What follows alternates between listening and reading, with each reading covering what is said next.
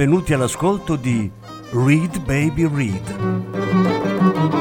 un programma di reading letterario radiofonico a cura di Franco Ventimiglia e Claudio Desser. Voce Franco Ventimiglia. Regia Claudio Desser.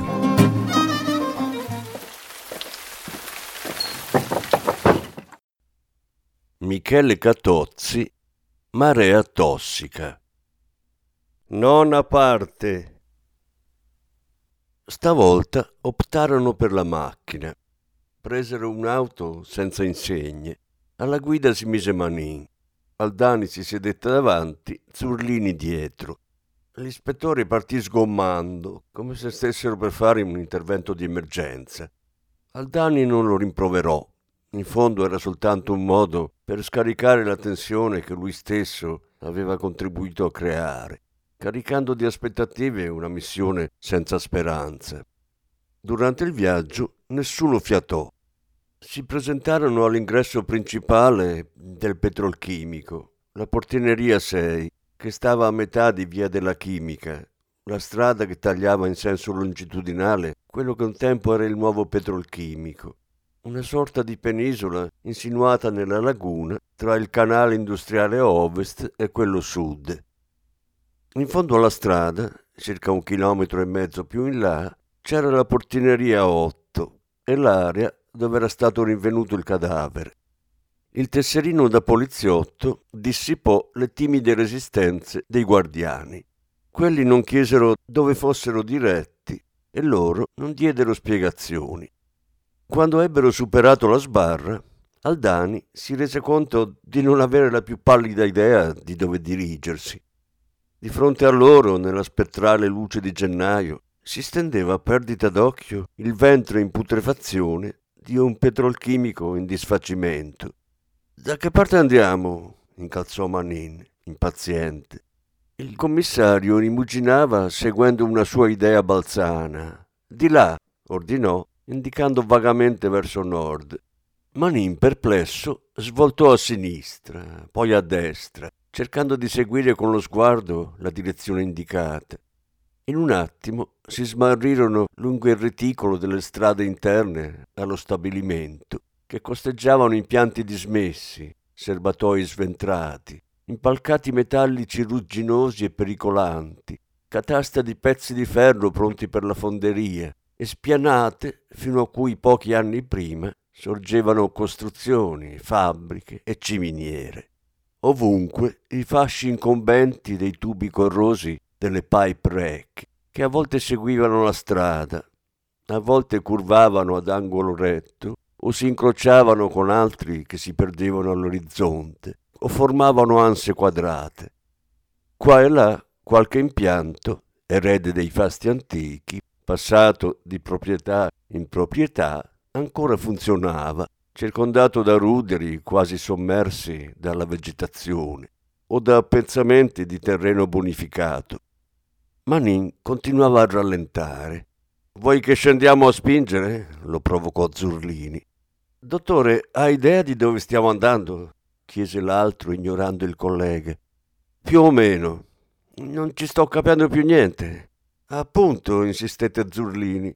Dateci un taglio, intimò il commissario. Dove siamo diretti di preciso? chiese Manin titubante. All'ufficio personale del petrolchimico.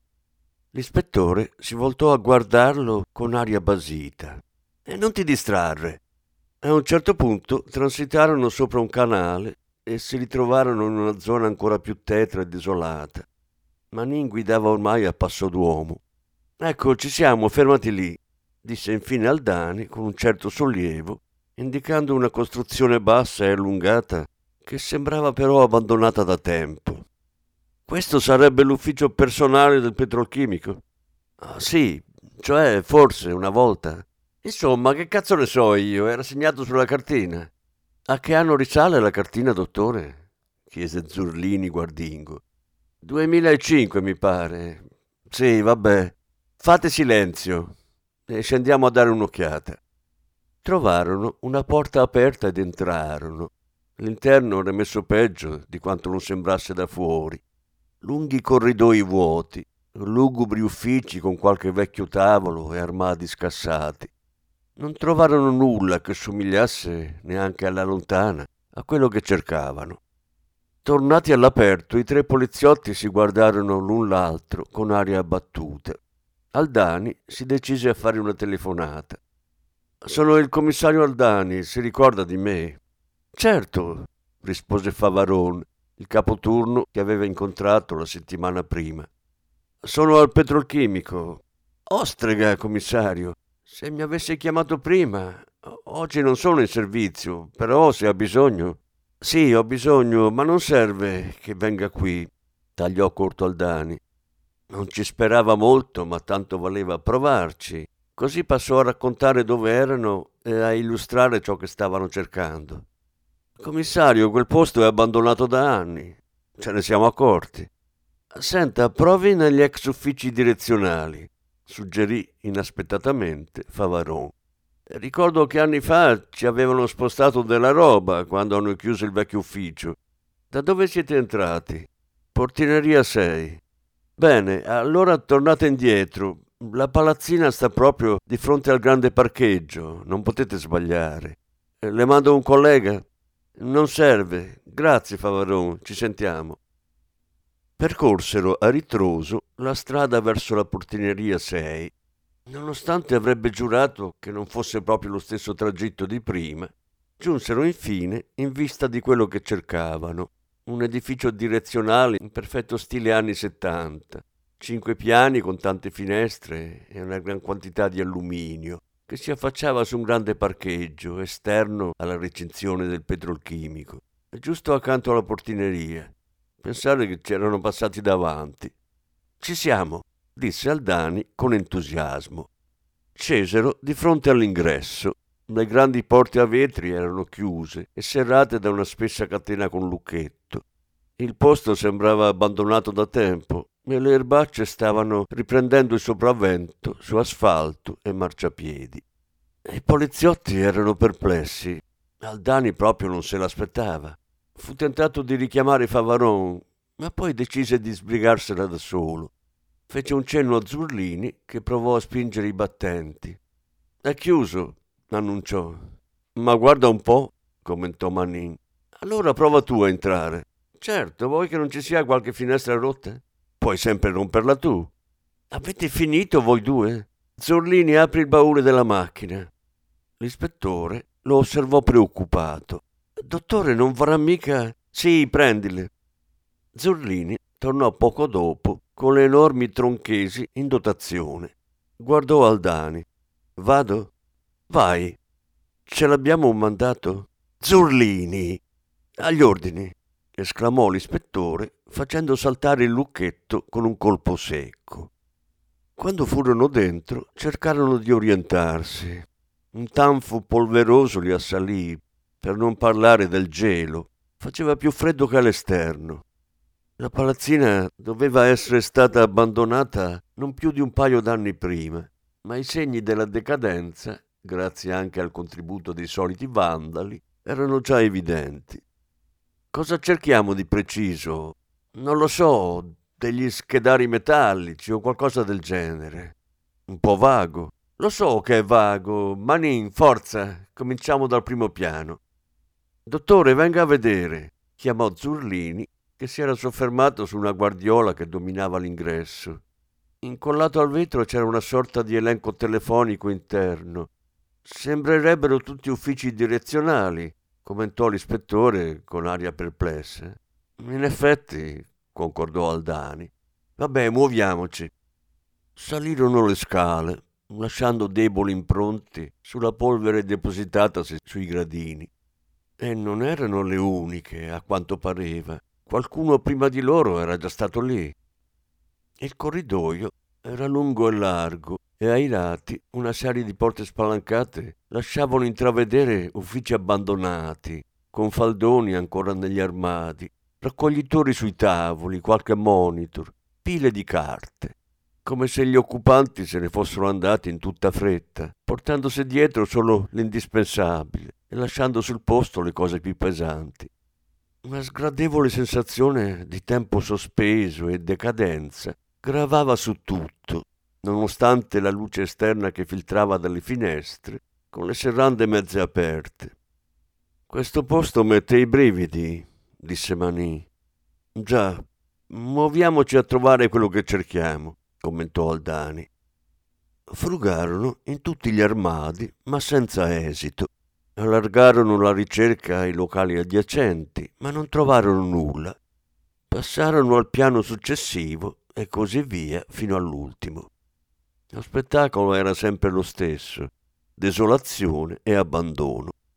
I tre poliziotti avevano perquisito l'intera palazzina, ma anche stavolta di vecchi schedari nemmeno l'ombra. Dottore, gliel'avevo detto che era impossibile. Si figuri se all'epoca non hanno riversato tutto nei computer. E a quel punto, buonanotte. Sì, Manni, lo avevo messo in conto, ma di solito non si buttano via le schede vecchie. Perché?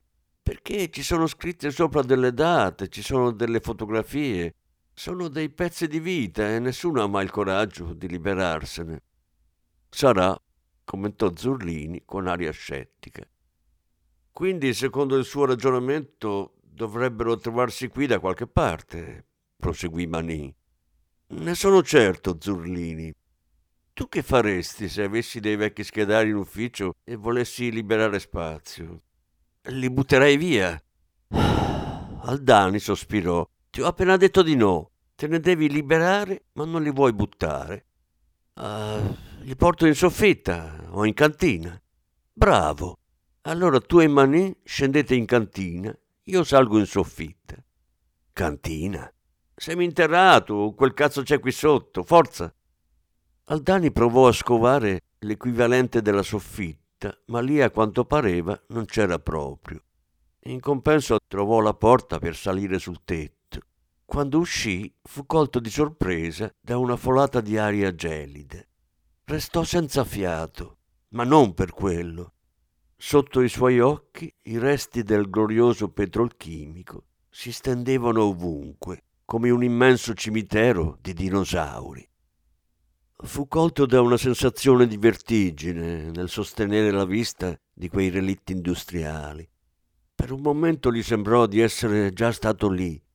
Affiorò alla memoria il frammento sfocato di un ricordo, di quando ancora bambino un amico di famiglia lo aveva fatto salire all'ultimo piano di un'alta costruzione.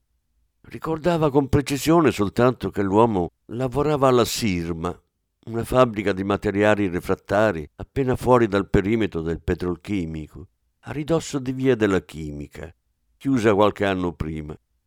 Rammentava una grande sala con finestre che guardavano a est, nient'altro. Il ricordo svanì così come era venuto. Lo sguardo spaziava fino alla laguna e a Venezia, che sembrava così vicina. Da lassù era difficile pensare che la città fosse stata ignara dello scempio che in nome del progresso e di un più banale profitto si stava compiendo ai suoi danni.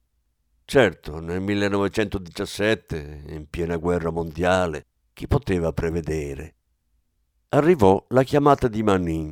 Loro la cantina l'avevano trovata. Diede un ultimo sguardo e tornò dentro.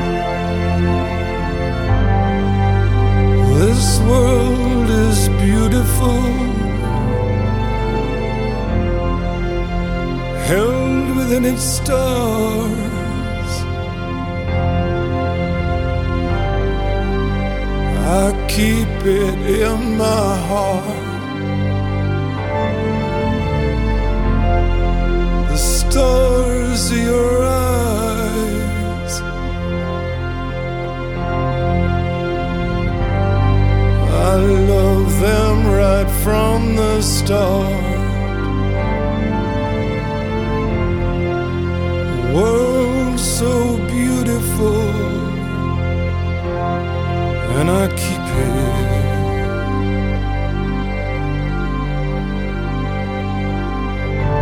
In my heart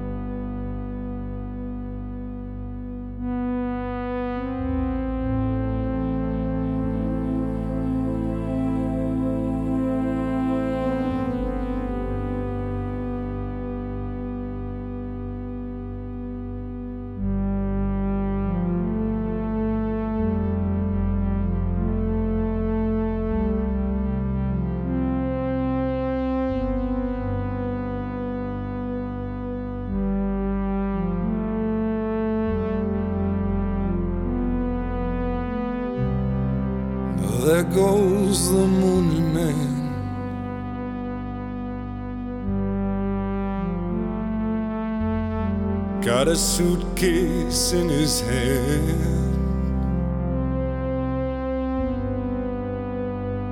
He's moving on down the road. Things tend to fall apart starting with his heart. He kisses you lightly and he leaves. Leaves your sleeping body curled and dreaming around your smile.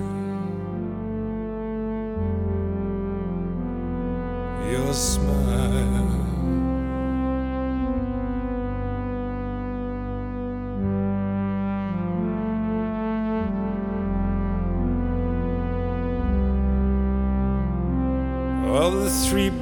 Bears watch the TV, they age a lifetime, oh Lord. Mama Bear holds the remote. Papa Bear, he just floats. And Baby Bear, he is gone to the moon in a boat. In a boat.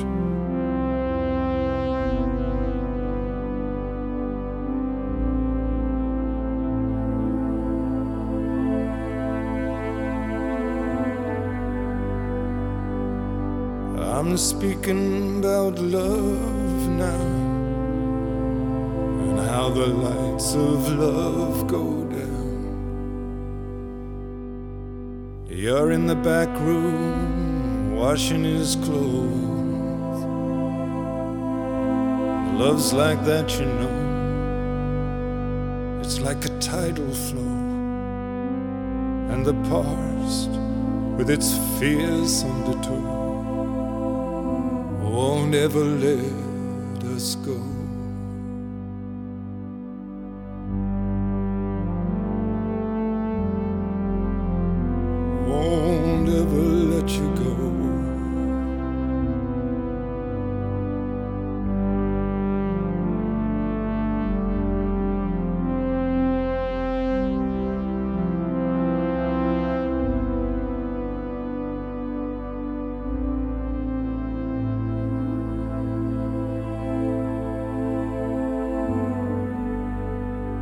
If I could move the night, I would.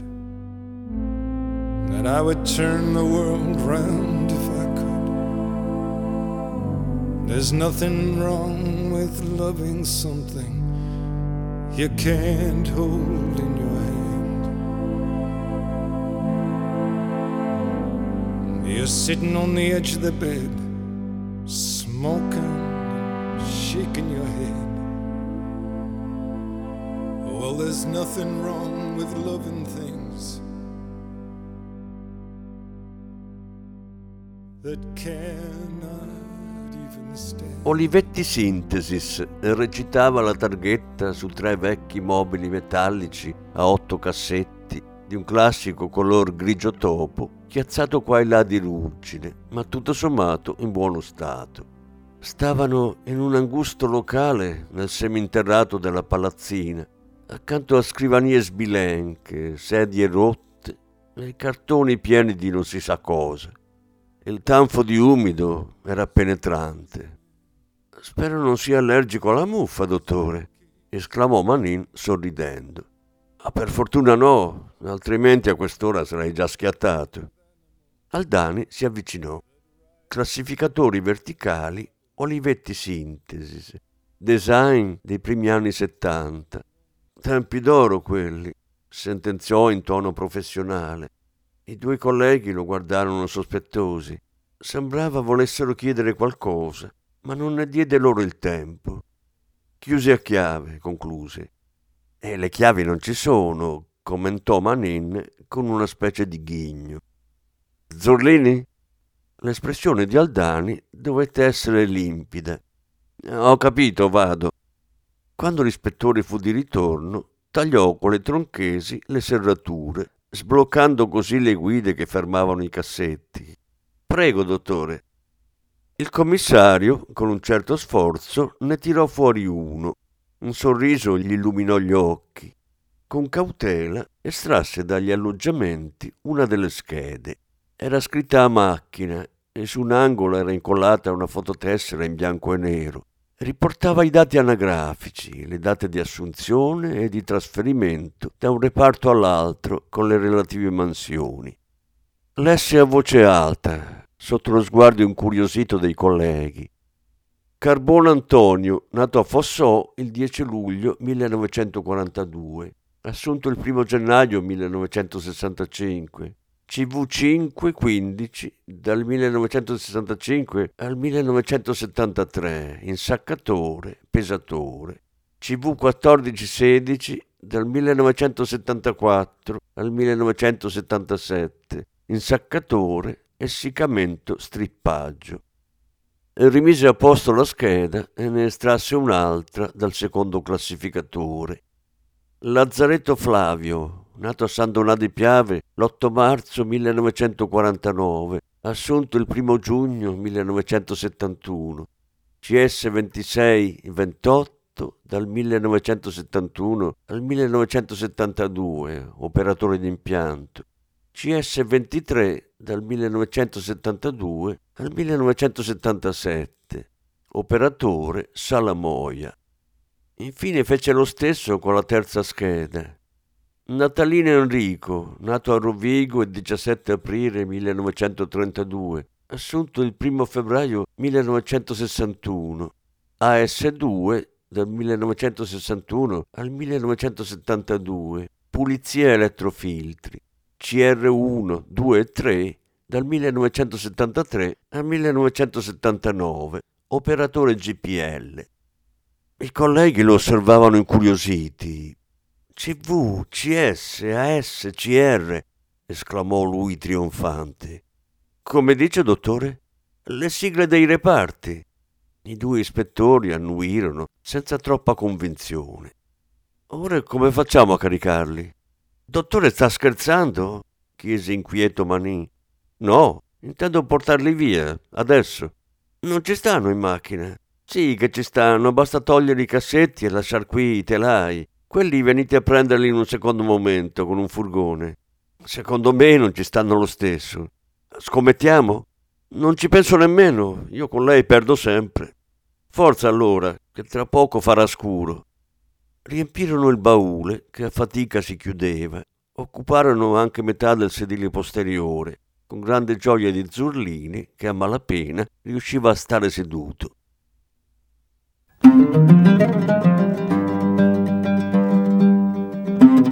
Avete ascoltato Read Baby Read, un programma di reading letterario radiofonico a cura di Franco Ventimiglia e Claudio Tesser.